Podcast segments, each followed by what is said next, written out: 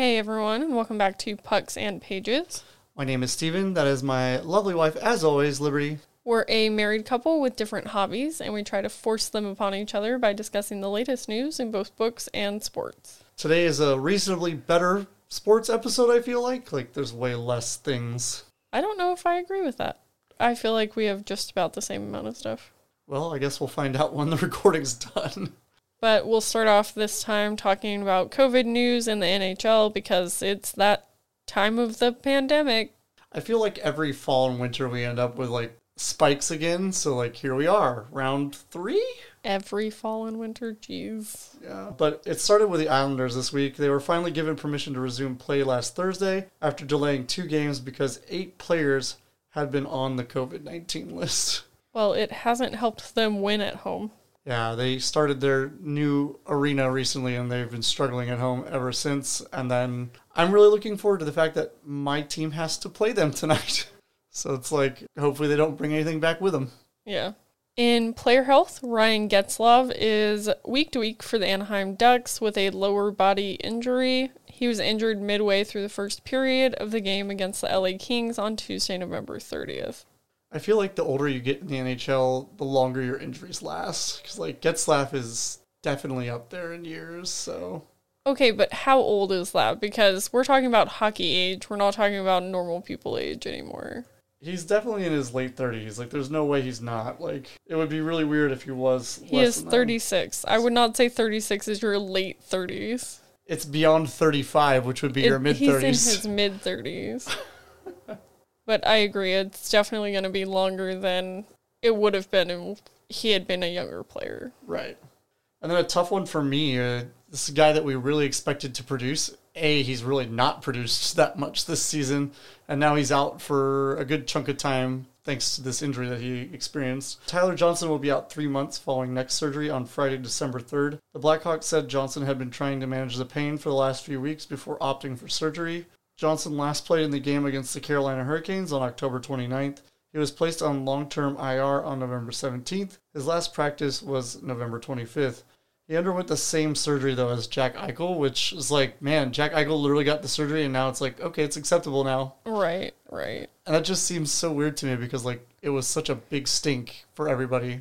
Well, here's the thing. There was only one team that didn't allow Eichel to get his surgery, so... If he had been on the Blackhawks, I feel like it would have happened sooner than him having to wait and get traded and then get surgery.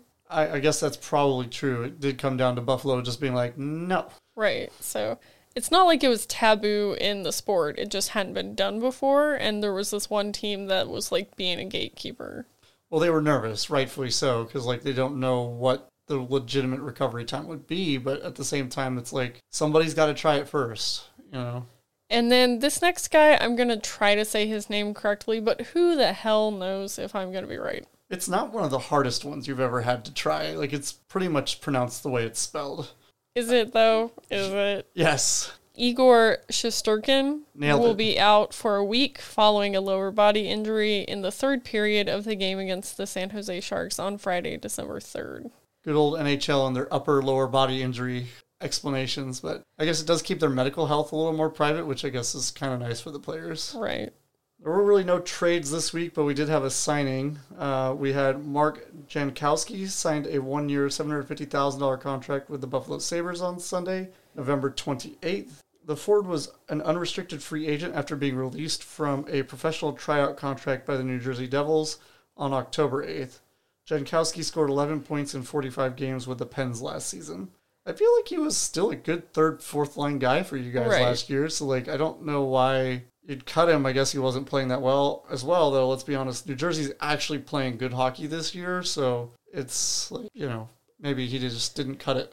I mean, he might be a better fit for the Buffalo Sabres, but I feel bad for him because of the getting cut from a PTO, so... Yeah. But the bigger signing that happened this past week was that Jack Hughes signed an 8-year, $64 million contract with the New Jersey Devils on Tuesday, November 30th. This has an AAV of $8 million. He is currently playing in the final season of a 3-year entry-level contract. We all expected this. Right. He's the key piece to that team right now, so I don't know why anybody would have been shocked about this. Like, we all kind of saw it coming, I feel like. Right. It feels like a long term and a lot of money, though.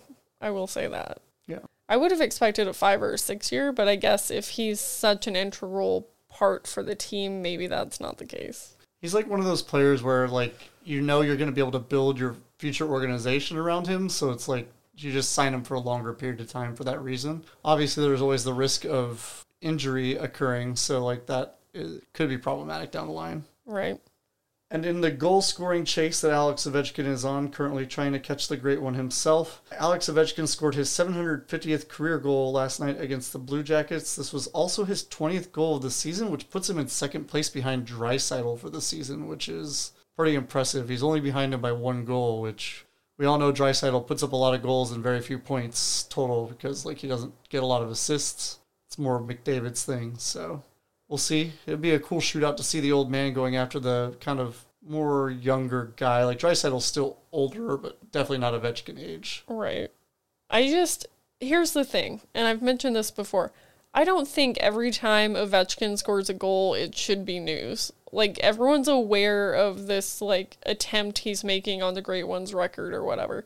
I don't need to hear it every time he's, like, 750th, 755th. Like, I don't need to hear it. It gets annoying. I feel like you might be a tad biased as a Pens fan related to that one, but... I also just don't like Ovechkin, so... I think reaching threshold numbers like that are important to talk about just because they don't happen often. Like, 750th, when was the last time you heard of somebody making that goal record? I can understand that, but last week we talked about his 700 and whatever. Well, yeah, so, because like... it moved him into a higher rank in place, but yeah, I get it. It's just... It's going to happen for a while now until the record's broken or he retires. I'm talking about the reporting of the news by the NHL, I think, is too much, and it's annoying. And I guess we did have one trade. It wasn't really, like, exciting. The Blackhawks traded away Malcolm Subban to the Buffalo Sabres for future considerations. It was clearly a cap space move. He wasn't under as big of a contract as I thought he was. It was only $850,000 we were paying him a year to be the starting goalie last year. I mean, you can't sign much for that amount of cap space, so I don't know what the actual point is besides the fact that you don't need him. Well, we have two other goalies right now in the minor leagues that we could pay more money. So, like, his minor league contract was at $220,000 a year, so he was still making... quite a bit of money to not be, like, the number one guy even in the minors. So it was just kind of like, okay, we can get rid of that.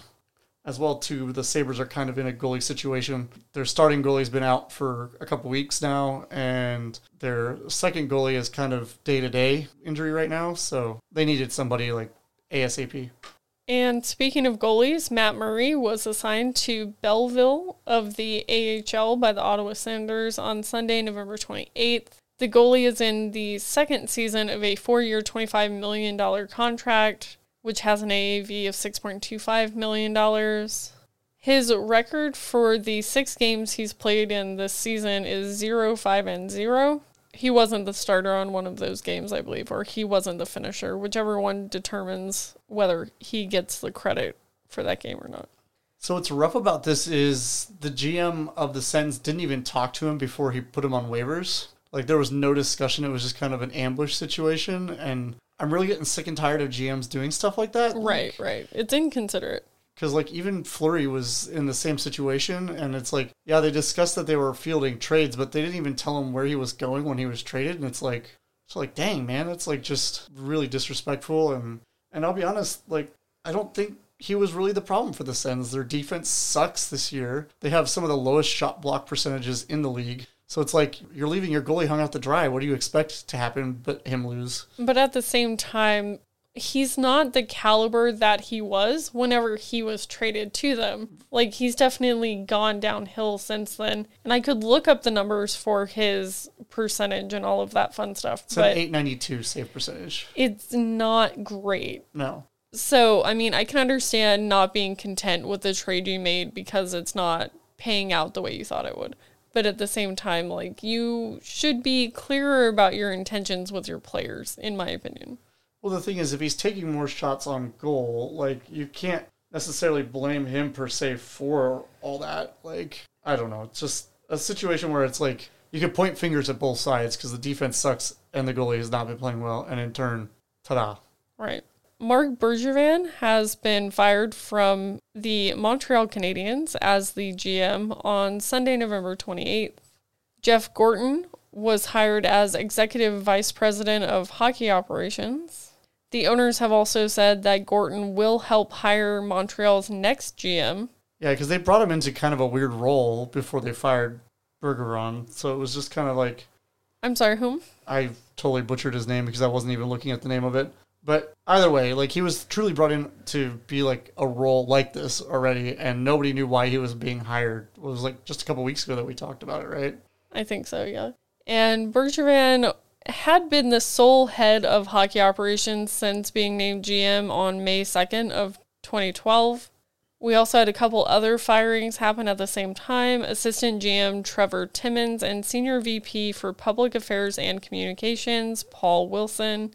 And then the next day or the day before, sometime in that weekend, Assistant GM Scott Malenby resigned as well. So it's a whole shakeup in their organization as far as upper management goes. We'll get to talk a little bit about that kind of shakeup with Manchester United a little bit later too, because stuff like that also happens. I understand that the Canadians had a shot at the Stanley Cup, and then they came into this season, it's like, you're a completely different team somehow, but like, you're not actually a different team because you have a lot of the same players. They retained most of their players. The issue really up front was that Carey Price didn't play for like the first month and a half, so like that definitely helps the struggle there with that. Isn't he still not playing with the team? I don't think he's back yet, yeah. So we're still going 2 months now at this point, roughly. So the reality of it is it's been a rough road for them. But you can't place it all on the goalie. Right. It definitely helps having a solid goalie in the back to protect you from a lot of goals. But at the same time, like, there's a lot of talent on this roster, and there's really no excuse that the offense isn't there to pick up the fact that there's a lackadaisical goalie in the net, like, when it comes to the difference. I'm pretty sure this next piece of news we talked about last time, but I just want to mention it again in case I didn't. And it's that Boston Bruins forward Brad Marchand has been suspended for 3 games without pay for slew-footing Vancouver Canucks defenseman Oliver Ekman-Larsson during the game on Sunday, November 28th. This means that Marchand will forfeit $91,875. We didn't talk about this instance of slew-footing. There were 2 other instances of slew-footing last week as well. Let's just all do the same thing in the same week. The crazy thing is, for like a long time, I hadn't heard about slew-footing in a while in the news. And now all of a sudden it's like 3 times in a week and a half. Like, oof. Like, the NHL is clearly cracking down on it a little bit. So Right. Well, and it can be dangerous, especially, I believe, when Marchand did it. It was like right by the boards. Yeah. So I feel like because slew-footing is basically taking someone's skates out from under them, it could have gone really, really poorly. Yeah, sliding on ice into walls that don't have any give are really not the greatest thing in the world. Right. We also had a fine come down this past week for Carolina Hurricanes head coach Rod Brindamore. You're so on top of it today. I'm so proud of you. Nailing him. He was fined $25,000 for inappropriate conduct during the game against the Washington Capitals on Sunday, November 28th. And I was looking really hard to try to figure out what he did, because there's no video and like no real explanation in the article on the NHL website. And from what I can tell, it seems to be that he was speaking out against the call refs made towards the end of the game, which led to his team having to do a 5-on-3 for a couple minutes. And so I feel like it has something to do with him just like saying something inappropriate or shouting at the refs or something, but it's still pretty unclear what actually happened. But $25,000 is a lot. I hope it's not just him going, it was a poor call, because that's bad for the whole league. Brendan Moore's kind of a fired-up guy like Torts, so I'm sure it had some words in there that you can't re-air on television. So. Probably. I'm just surprised it wasn't spelled out clearer on the article that I read from the NHL, because, like, I feel like part of the reason you fine someone that much money is to prevent other people from doing the same thing. But how will you not do the same thing when you don't know what actually happened? Right. And everybody's favorite biter. Oh, jeez. LA Kings forward Brendan Lemieux has been suspended for 5 games without pay for biting Ottawa Senators forward Brady Tkachuk During the game in LA on Saturday, November 27th, Lemieux will forfeit $38,750. He bit him twice. Right. But the thing with that ended up being that they had video evidence of the left hand bite and no video evidence of the right hand bite, which ended up being more severe because it actually broke skin and drew blood. Yeah. But somehow it equals a 5-game suspension for 2 bites.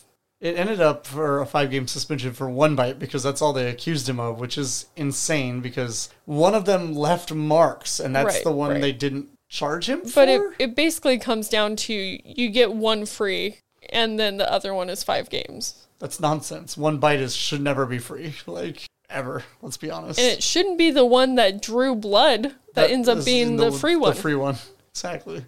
And it was really funny because shortly after that on Twitter, I saw someone discussing an article where his dad, Lemieux's dad, came out and said, I really hope that my son isn't disliked as much as I was in the league. And this article was 7 years old or something like that. And I'm just thinking, maybe he shouldn't go around biting people then if you want him to be appreciated and not disliked.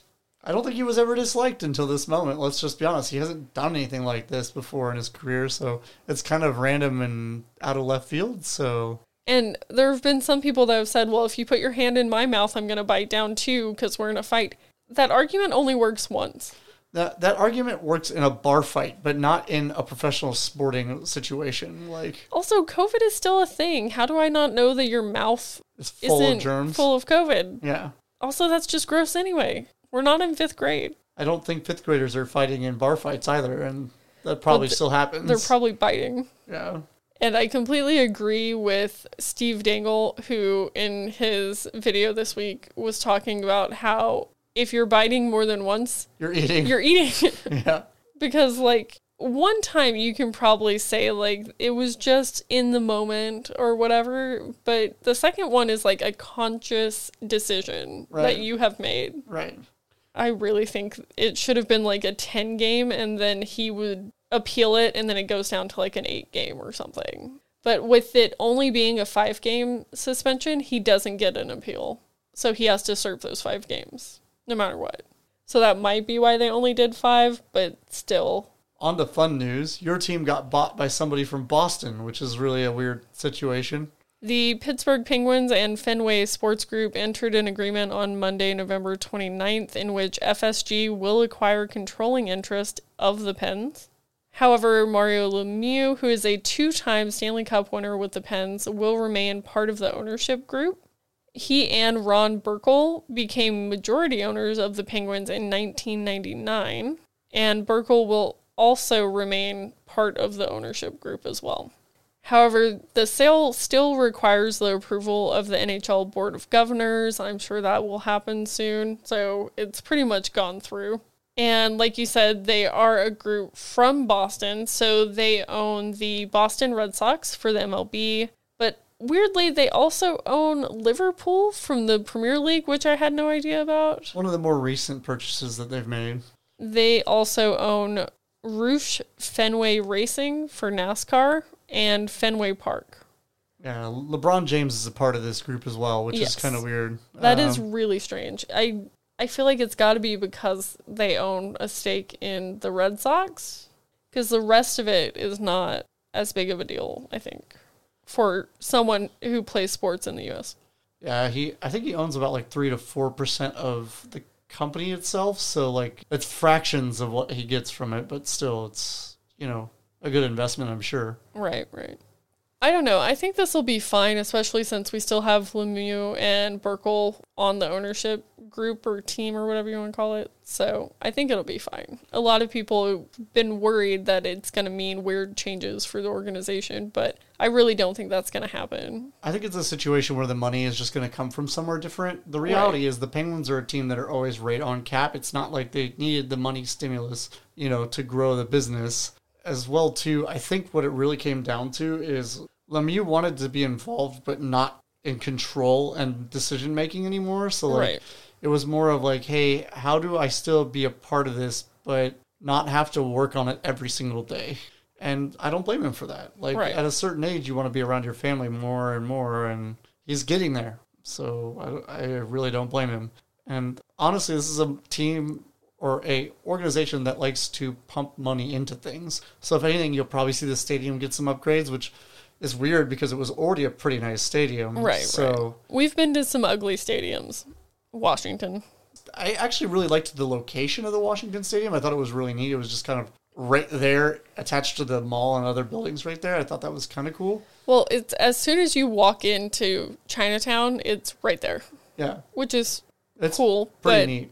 It's just, it's not welcoming, is that a good way to say it? It's very industrial. Yeah. Whereas most of the stadiums we go to have some space between everything. Right, right. Yeah. And this next bit of news is something that I'm excited about, even though I'm not a Wild fan. I've always had respect for Mikko Koivu just because he played a lot against the Blackhawks. Go figure, being in the same division. But Mikko Koivu will be the first player of the Minnesota Wild to have his number retired. He will have his number 9 retired by the Minnesota Wild on March 13th before a game against the Nashville Predators at Xcel Energy Center. Koivu retired from the NHL last season after playing all but 7 of his 1,035 regular season games with the Wild during his 16 NHL seasons. So I always like rooting for those guys that are just committed to an organization. Right. Like the Marco Royces of the world, you know. Thomas Mullos, the guys that just are willing to take pay cuts to just stay on the team they want to be on. That was a pretty neat arena as well. It was a little small and the seats were like angled weird, which I didn't love, but... It was intense atmosphere for sure, though. Yeah. I liked all of the memorabilia and stuff they had up around the actual outside of the building. Yeah. And also there was a Snoopy wearing a Minnesota Wild uniform, and I like Snoopy. Yeah. In the state of hockey, as they call it. What position would Snoopy play? He's obviously a forward, right?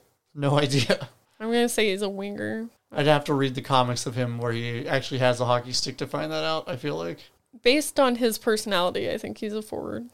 But speaking of forwards, there's no good way to segue into this. Maple Leafs forward Austin Matthews delivered on his pledge to shave off his trademark mustache if he raised a certain amount of money for Movember. Matthews set a goal of $134,000 on October 28th, and they passed it on November 20th.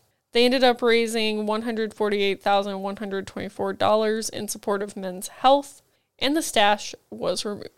I just don't understand how this didn't, like, clear the goal in one day, because the mustache that he had was just... It's a disgusting mustache. It was horrible. I literally showed it to a couple people at work when it got announced that this was finally completed, and they're like, who would leave that on their face? And I'm like, listen, I grew a mustache last year, and it looked better than this one did. So it's just like, it's rough. Did it? Yes. Did it? It did. It did. I'm just glad it's gone. Sadly, he's probably going to grow it back, and it'll be just as disgusting as before. But it is interesting to see his actual face. Like, he looks younger without it. Like, and it's, and like, that's what a lot of people have said is, like, this is obviously why he doesn't walk around without a mustache, because he looks like a child. But at the same time, I think it looks better that way. I think he has a more normal-looking face. Like, the haircut that he did with it, where it was just all greasy and slicked back, like, it wasn't even a styled slick back. It was just like, I don't wash my hair type grease. And right. It's just like, dude... You look even worse with that mustache because of that. Like, because of your lack of hygiene, you look disgusting. Right. We will jump now, however, into more COVID news, this time coming out of the NFL. I want to not discuss this sport anymore because the players are effing stupid and make me angry. I feel like you're categorizing every player in the same category of, like, 5 players. No, it's more along the lines of, I don't want to discuss the people who are behaving badly in the sport, so I don't want to discuss the sport anymore. I still feel like that's over the top. This past week, the Tampa Bay Buccaneers wide receiver Antonio Brown and safety Mike Edwards, along with free agent wide receiver John Franklin III, were suspended for 3 games for violating the joint NFL Players Association COVID protocols. These suspensions come following a review of allegations that the players misrepresented their vaccination status, and the review showed all 3 violated protocols. The suspensions are effective immediately, as all 3 players have foregone the right to appeal. Brown and Edwards will be eligible to return for the Buccaneers for their Week 16 game on December 26th. However, Franklin, if he is signed by a team, would be ineligible to play for the three of their games immediately following. Also, it was noted that the Buccaneers were not fined for this, so it seems like it was something that was done without their knowledge. Yeah, so Antonio Brown admitted that he had a fake vaccination card after these accusations came out. So it wasn't like he tried to hide it at that point, but the fact of the matter is he hid it even from his own organization this whole time, and that's why he caught a suspension. So a lot of people are comparing this to Aaron Rodgers, and it's like Aaron Rodgers never said that he was fully vaccinated. He just pretended to be. And that's the difference. Like Antonio Brown legitimately cheated the system and brought a fake vaccination card to the organization. So, one act is a little worse than the other, and that's why he caught a suspension. It still bothers me, though, that Rodgers didn't catch a suspension for what he did, because the reality of it is they both lied, to an extent. One's a lie by omission, one's an outright lie. Yeah. I think it's because he is who he is. I think if he were a lower tier player, he would have caught a suspension. And let's be honest, Antonio Brown is Antonio Brown. He's pissed off the NFL in more ways than the NFL can remember. The whole scene with a helmet, and then got removed from the team because he wouldn't wear a certain helmet, and then went to the new team that he got signed with and wore the helmet just fine. So it's just I just don't get it. He just wants to be in the news negatively, and I don't grasp the reasoning behind it. I guess good news and bad news are the same because they're both news, but it's bad publicity for sure. Yeah. We'll continue on to player health. Cleveland Browns offensive tackle Jack Conklin will miss the rest of the season after tearing his patellar tendon. That's not really a good thing to do as a very large man that needs to be on the field. Yeah. Battling bigger, large men on the other side.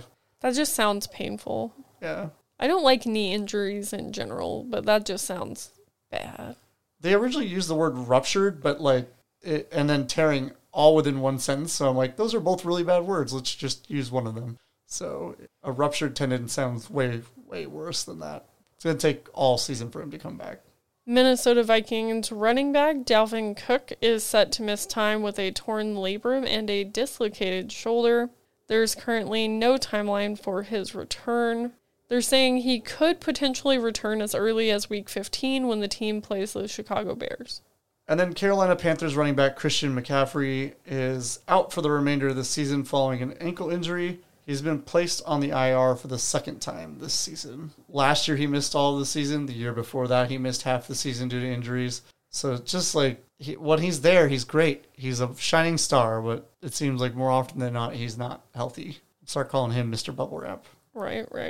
I feel his contracts have got to be smaller if he's not playing most of the time, right? They're going to offer him less money. The thing is, when he is there, he's the most explosive running back in the NFL, so no. But how often is he there? Not nearly often enough anymore. In other news, Kenny Vaccaro has retired from the NFL after 8 seasons. He was a first-round pick from Texas in 2013 and went on to play with the Saints and the Titans. However, he will not just be having a life of leisure following his retirement. He is now moving to a virtual arena following his retirement. He is hoping to do well in esports in the first-person shooter game Halo. He said it. It's not just people being this is what he's doing. No, he came out and said that's what he's going for now. In fairness, professional gamers now are making a lot of money. It's not small sums anymore. As much as playing in the NFL. If you're not good in the NFL, sure. If you're, really good at playing Halo, I guess, yeah, probably. It'd be a little scary to be, coming up against an NFL athlete in the competitive gaming world. You walk up and you see, a 5'2" little skinny nerd against this dude. Is this a physical bout? Because if that's the case, that little guy is totally screwed. First of all, are there that many 5'2" guys playing Halo? Yeah, it sometimes feels like it through the mic. Jeez. I don't know if this will work out for him. I don't know what he's hoping to get out of it per se, but, good for you following your dreams. I'm glad you have enough money set aside to not need to worry about it. The Dallas Cowboys defensive tackle Tristan Hill has been suspended 2 games without pay by the NFL for his post-game punch in an altercation with Las Vegas Raiders offensive lineman John Simpson on Thanksgiving Day. Fun. Or at least that was the ruling before he appealed to have a reduction in his suspension. It is now a one-game suspension, which will mean Hill will miss the game against the Saints. More people behaving badly. What else is new? It's Thanksgiving. Why you gotta punch someone in the face? He was thankful for his hand hitting him in the face. I guess. Or they said something about his mama, and then he was thankful for protecting his mama. Was his mama there? I would hope so. Jeez, boys. And then the MLB is full of exciting things going on. When I say that, I mean there was like a rush of crazy signings, which we'll discuss a few of. We'll start off with the Texas Rangers. They signed shortstop, wow, that's hard to say with a retainer in your mouth, shortstop Corey Seager to a 10-year, $325 million contract. The Rangers also signed shortstop Marcus Semien to a 7-year, $175 million contract. Semien announced he was willing to play second base after it was announced the Rangers had signed Corey Seager. So they're going to have literally the best defensive pairing in the middle of the field than any team in the major leagues, basically. And so it's going to be weird seeing the Rangers play good baseball. It's just going to be strange. Hopefully it works out for them. Also this past week, the Mets signed ace pitcher Max Scherzer to a 3-year, $130 million contract. This makes him the highest paid pitcher in the MLB. It's a pretty good chunk of money.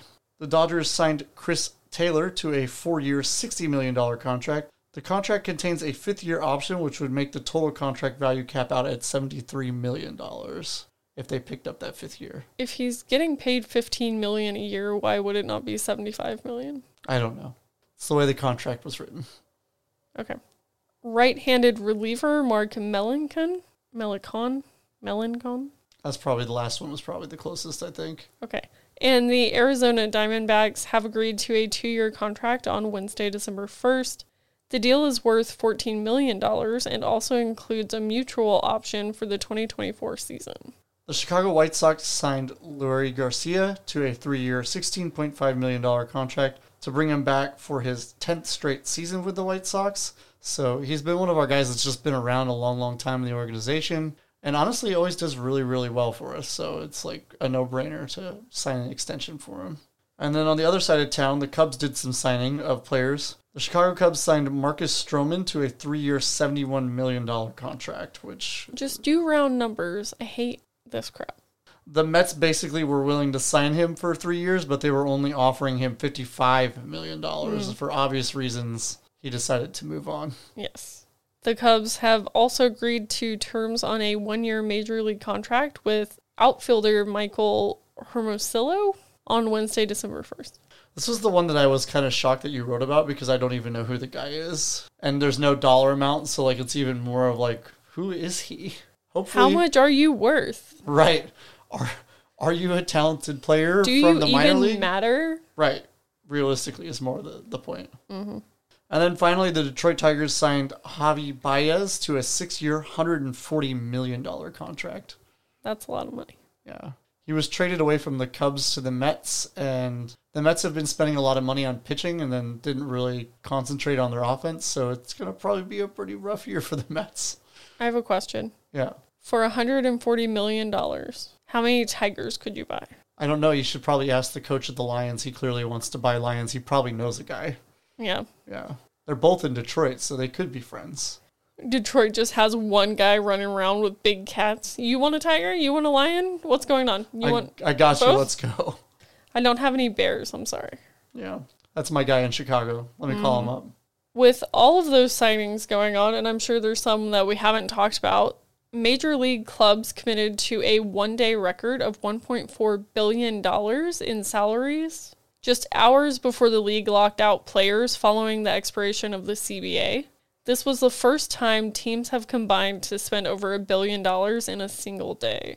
Spend it all before you lose it, but you're not really going to lose it. You just have to wait. Yeah, the reality is like this was expected because like they expanded a whole week before when it normally would be. So like the cutoff would normally be the 2nd, but because the CBA was expiring at the 1st at midnight, it was like spend time. Yeah. Because you weren't able to start until the 2nd normally, so it was just like, we better let them spend on contracts before they can't do it at all. So right. But that leads into what is the biggest news in the Major League world right now, and it's that at 11:59 p.m. Eastern Standard Time on Wednesday, December 1st, Major League Baseball's CBA expired. Minutes later, the league's owners announced a lockout of the players, and this ends up being baseball's first work stoppage since the 94-95 player strike. The hope is that the lockout will end in time for spring training, but people are already saying that that may be too optimistic. Yeah, so the discussions that had been going on over the last month were very much no conversations. Like, each side was just telling each other no. Right.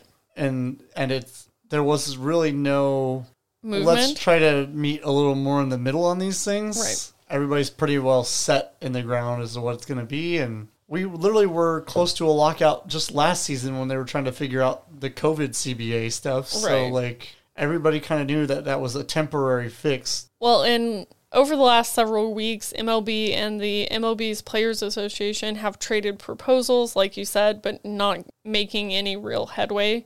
At the core of the labor battle is money, and until that gets figured out, the lockout's not going to end.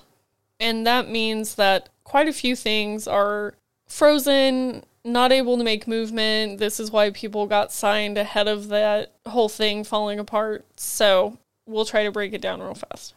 There is a transaction freeze, which means that no trades or free agent signings can happen. Because the lockout would only involve Major League Baseball Players Association members, we could still see minor league contract signings and trades happening, but not if they are part of the Players Association, not part of that 40-man roster, I believe is how that was worded in the article I read. Yeah. Some players will still get paid. During the lockout, players will receive any signing bonuses or deferred salary payments, though they are not paid their base salary should the lockout extend into the regular season. During this time period, the union can provide players with financial assistance during the lockout, though it would be far less than the players' contracted salary, because they don't have that deep of pockets. Well, obviously. The union can also provide players with zero-interest loans in some cases and will help cover health insurance costs should the lockout extend into the season. And there'd be no workouts at club facilities, so during a lockout, the owners quite literally lock the players out of the club facilities. Right. If necessary, the MLBPA will run workout facilities in Arizona and Florida for players during the lockout. Notably, injured players cannot rehab at the club facilities or with the club's athletic trainers, which so that one sucks. That one really sucks for players who have been injured, like, towards the end of the season or whatever happened, to make it so that they need the help getting better, because it sounds like they're kind of on their own at this point. Right. An interesting part of this is that most likely the MLB won't test players for banned substances during the lockout. However, it is still understood that they are still banned substances even during the lockout. So if you come back and test positive for something, then you're going to get a lot of fines and suspensions and stuff like that. Well, most of those rules are written by the MLBPA anyways, so like, right, it makes sense that the MLBPA would still hold the union members accountable for their own rules. Right, and even during the off-season, you're not allowed to use these substances on a normal year, so I don't see why that would change during a lockout. And something that's become a little more proficient over the last few years, players would have the ability to play in other leagues. So they would be able to play in winter leagues, independent leagues, and even professional leagues overseas in Japan, Korea, et cetera, et cetera. Mm-hmm. So, like, a lot of players play in, like, the Cuban leagues during the wintertime because it's just a friendly league. They don't really get paid that much money, but they still can continue to work out at normal facilities and things like that. So. Right. The interesting thing for me here is that the minor leagues are likely to continue as normal. So there is a chance that there could still be a lockout at what's supposed to be a start of the regular season on April 8th of the major leagues. And if that were to happen, the minor leagues would continue as normal, and then we could easily have minor league games televised nationally instead of major league games because of the lockout. And I don't feel like that would be such a bad thing, because, like, if anything, that brings more money into the minor league organizations, which could always use a little pump of money. Right. Like, we found that out when they did the whole investigation of, like, living situations for minor league players. So. Right. But moving into the NBA, you had some COVID news coming out of there this week. Yeah, the NBA announced that 97% of its 450 players are fully vaccinated and has been urging said players to get the booster shot. This comes after its regular antibody tests of the players has been kind of showing a lack of antibodies in said players that received the Johnson & Johnson single-shot vaccinations. Oh, okay. So they're basically concerned that people that got the single shot, which was a lot of the athletes as it seems percentage-wise, that they need to go get the booster shot just in case. Right. And, well, you need to get the booster shot anyway, but, like, especially if you got the Johnson & Johnson because it already had a lower level of antibody buildup. I guess that's the right way to say that. Antibody support, effectiveness. All those words are good ones. Right. And this week we also had a decent number of injuries or a bad number of injuries, however you want to word that. Both work again. The Atlanta Hawks guard Bogdan Bogdanovic. He basically has the same name first and last. Yes. I wrote this, but I don't know why I'm shocked all of a sudden. I was going to say, I'm like, I did not put this in here, but I'm just excited by your attempt. So Mr. Bog will be out for 2 weeks following a sprained ankle he received in the game against the Knicks on November 27th. He'll end up being reevaluated after those 2 weeks. And then Brooklyn Nets forward Joe Harris is set to undergo left ankle surgery and is expected to be sidelined for 4 to 8 weeks. He's had a surgery removing a bone particle, according to the article, so that's fun. I don't know how many people just get these weird, like, bone parts that are just chipped off of their regular bone, but, like, it seems like it happens to athletes a lot. I feel like removing little, like, pieces of bone somehow that are, like, just getting out of your feet or wherever they are. It's kind of weird. Well, they're broken pieces. Yeah, they just, like, snapped off a piece of it. Like, yeah. What kind of torture are you putting your body through for that to happen? Right. Orlando Magic guard Jalen Suggs fractured his right thumb in the game against the Philadelphia 76ers on Monday, November 29th.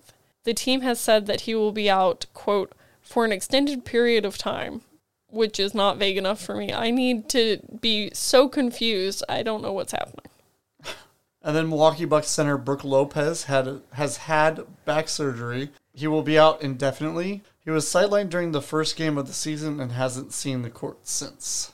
He's a pretty key piece for the Bucks, but the Bucks over the last couple of years have really been building quality players around Giannis, so it's not the break-all situation. That sounds really rough, though.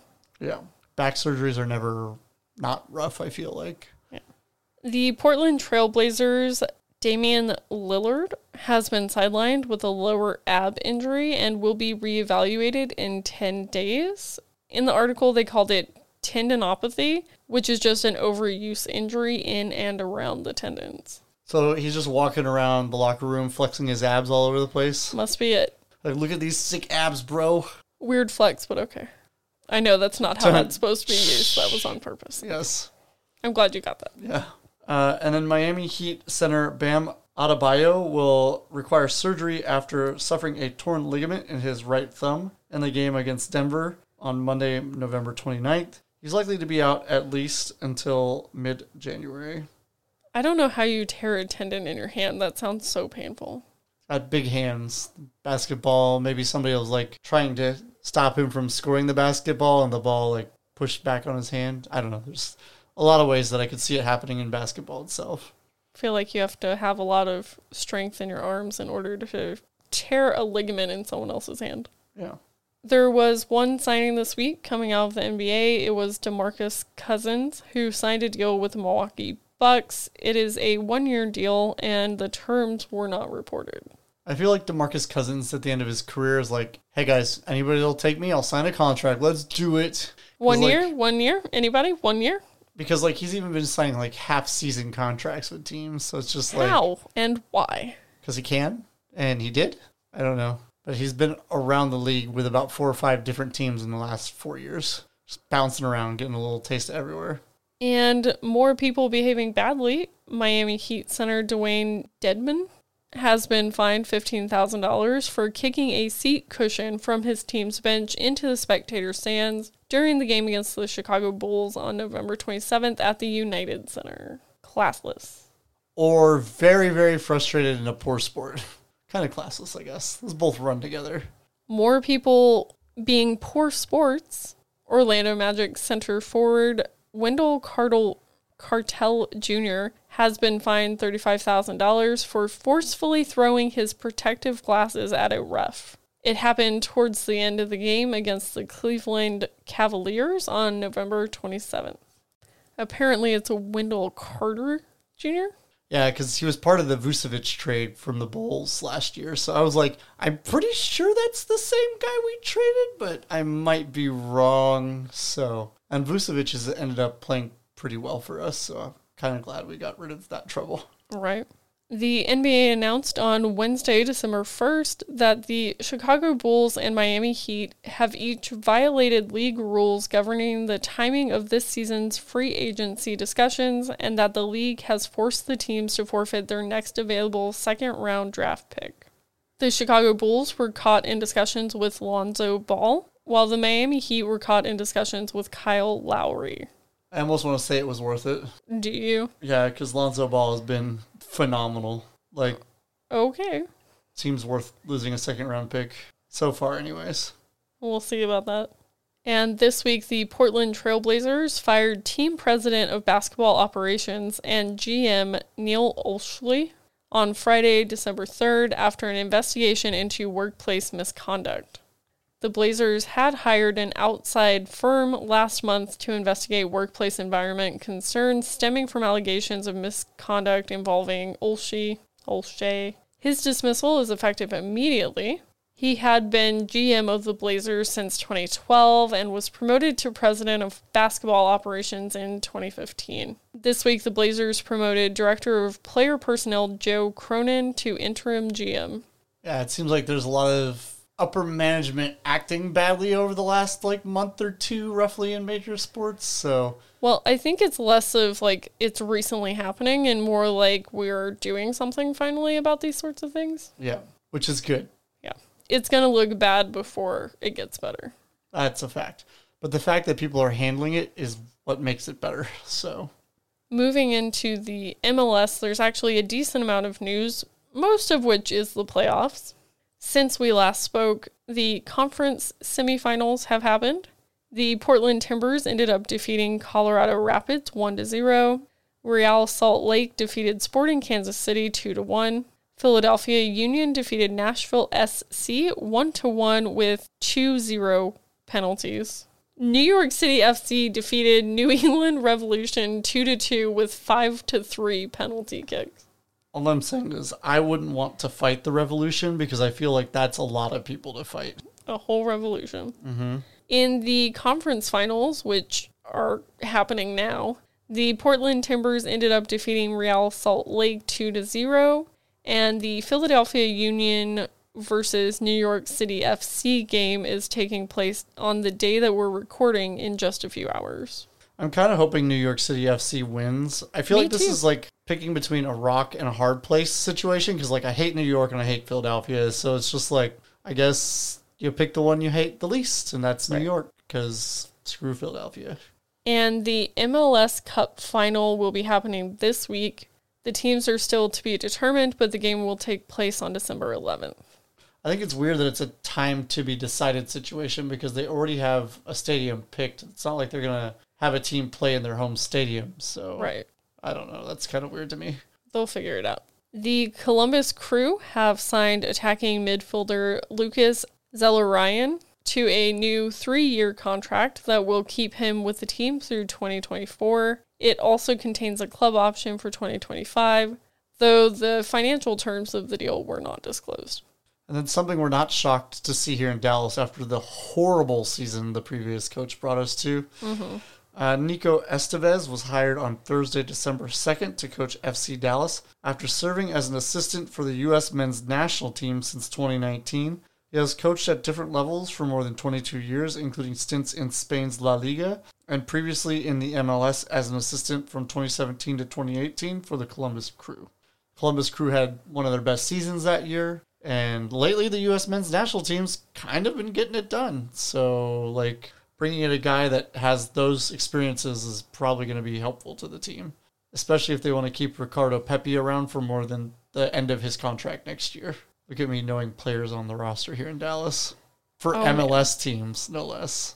But moving into the real world of soccer, the Premier League, Newcastle United got its first win of the season by defeating Burnley 1-0 in only their third game under their new head coach, Eddie Howe. I love Howe so far. I love his style of offense and his style of defense. A little bit of a more pressure style system. Keep the ball on their side of the field, which is a heck of a lot better than let's just defend the entire game, which is what we had before. So it's a good experience. Sounds like your old coach was an idiot. He wasn't great. Steve Bruce, I thought he was going to be a flop, and glad I was right.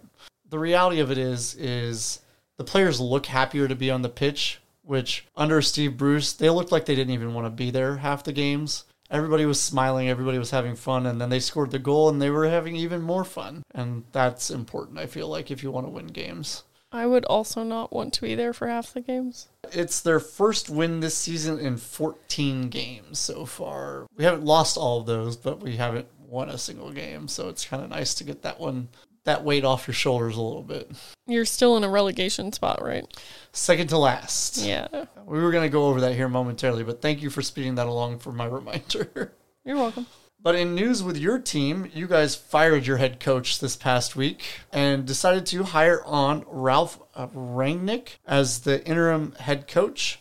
The new German head coach plays a pressing style offense, which does not mesh well with Ronaldo's gameplay style. However, he was asked about this exact situation in his first press conference, and he responded by saying, "It's not only about Cristiano. We play in the most competitive league in the world, so we need all the players on board playing at their best." Makes sense. You can't just be dependent on one guy to win all your games. He stated he had a discussion with Ronaldo, and he was on board with the changes that he plans on implementing as their new head coach, which I guess is good. The reality is it's either don't play and make less money or play and make more money, so... Is it really a complicated decision for Ronaldo? No. Rangnick was the first director of football for Red Bull Leipzig.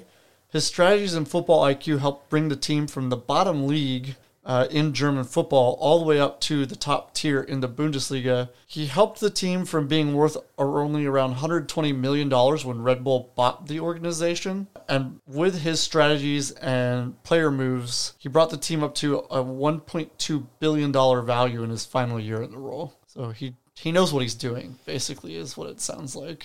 It was not a solo effort, I can guarantee that. Oh, I'm sure, but bringing the brains to bringing certain players that were like no-name guys and somehow making it work is kind of a tough thing to do. So, but overall, in his history of football, he does carry the nickname of the Godfather of modern German football. He helped to develop the 4-4-2 press-style offense that the German national team actively uses. So I think he'll be a good addition for you guys. I don't think his resume would lead you to believe that he's not going to be a good head coach. So... He won his first game today, so there's that. It's a good thing, right? It's a good way to start, for sure.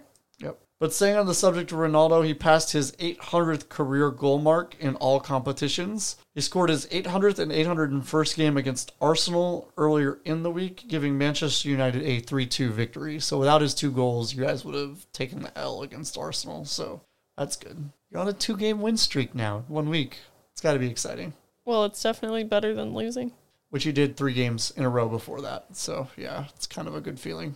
But to go to the standings in the Premier League, actively we have Manchester City in first place with 35 points, Liverpool in second place with 34 points, Chelsea in third place with 33 points, West Ham in fourth with 27, Tottenham in fifth with 25, Manchester United after their 2 wins, a point out of the top 5 now.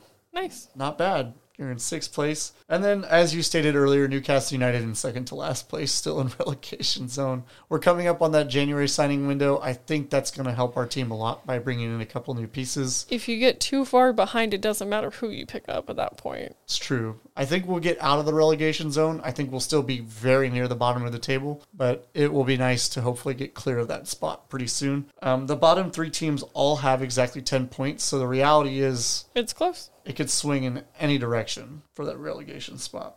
But hopping over to the Bundesliga really quick, we did have two stories that were going on. Red Bull Leipzig announced this morning that they will be parting ways with their head coach Jesse Marsch after the team's most disappointing start since they have arrived in the top league. Currently, they are in 11th place, but are on a 3-game losing streak. This is the first time since they entered the top league that they have let a coach go. Probably not a good statistic to be a part of. Well, you have to change things up when they're not working. You can't just go, well, we haven't ever fired anyone, so we'll just not fire anyone. Right. And their last game, they lost 3-1 to Union Berlin, which is just like, oof, that's a tough loss. And then yesterday we had Der Klassiker, which honestly is always a fight in our house. Yeah, but it was one of the most competitive ones in a while. Like, it always seems like one team is just dominating the other in these matches. So it was good to see it like a back and forth battle. Bayern Munich did end up winning the game 3-2 over Borussia Dortmund. Like I said earlier, this was one of the better games in recent history in the two clubs meeting. It included spectacular goals, great defensive moments, huge goalie saves, and very controversial PK call, which ended up winning the game for Bayern Munich. So much. I just didn't know you guys had a zebra in your pocket. Well, we'll go a little further, and it sounds like Jude Bellingham's going to catch something for his post-game press conference that he decided to state, well, what do you expect when the referee that was refereeing this major game has been accused of match-fixing before? So I didn't know that. There's that. He's been accused but proven innocent of this accusation, so it's like, oh boy. That's still something that is like a mark on you. Oh yeah, without a doubt. But it came down to a VAR call, so it wasn't even the main referee's call. The people at the VAR made the decision. The referee just came out and communicated it. So it's like, you can't really put it on him for that bad call. But the two teams will meet again on April 23rd in Munich this time rather than in Dortmund. So, you know, we got a few months off of peace between us, hopefully. No, because you'll just bring it up again over and over that your team beat mine. Well, it is the 7th straight victory for Munich against Dortmund in the regular season, so it is kind of been a rough ride for you guys lately. I honestly thought y'all were going to win based on the way the game was going for a little while, so when I say it was a good game, like, I would watch it again. Yeah. But I think that pretty much wraps up all of our sports stuff for the week, which I'm sure you appreciate. Definitely, because this episode is already longer than it was last week pre-edit, so exciting. But we will catch you on Thursday for a book episode. In the meantime, make sure you're staying in contact with us on all of our social media and remembering to rate, review, and subscribe. And we'll catch you then, guys. Bye. Bye. New York City FC defied it? They defied the hell out of them. They didn't just defeat them, they defied them. I hate you so much.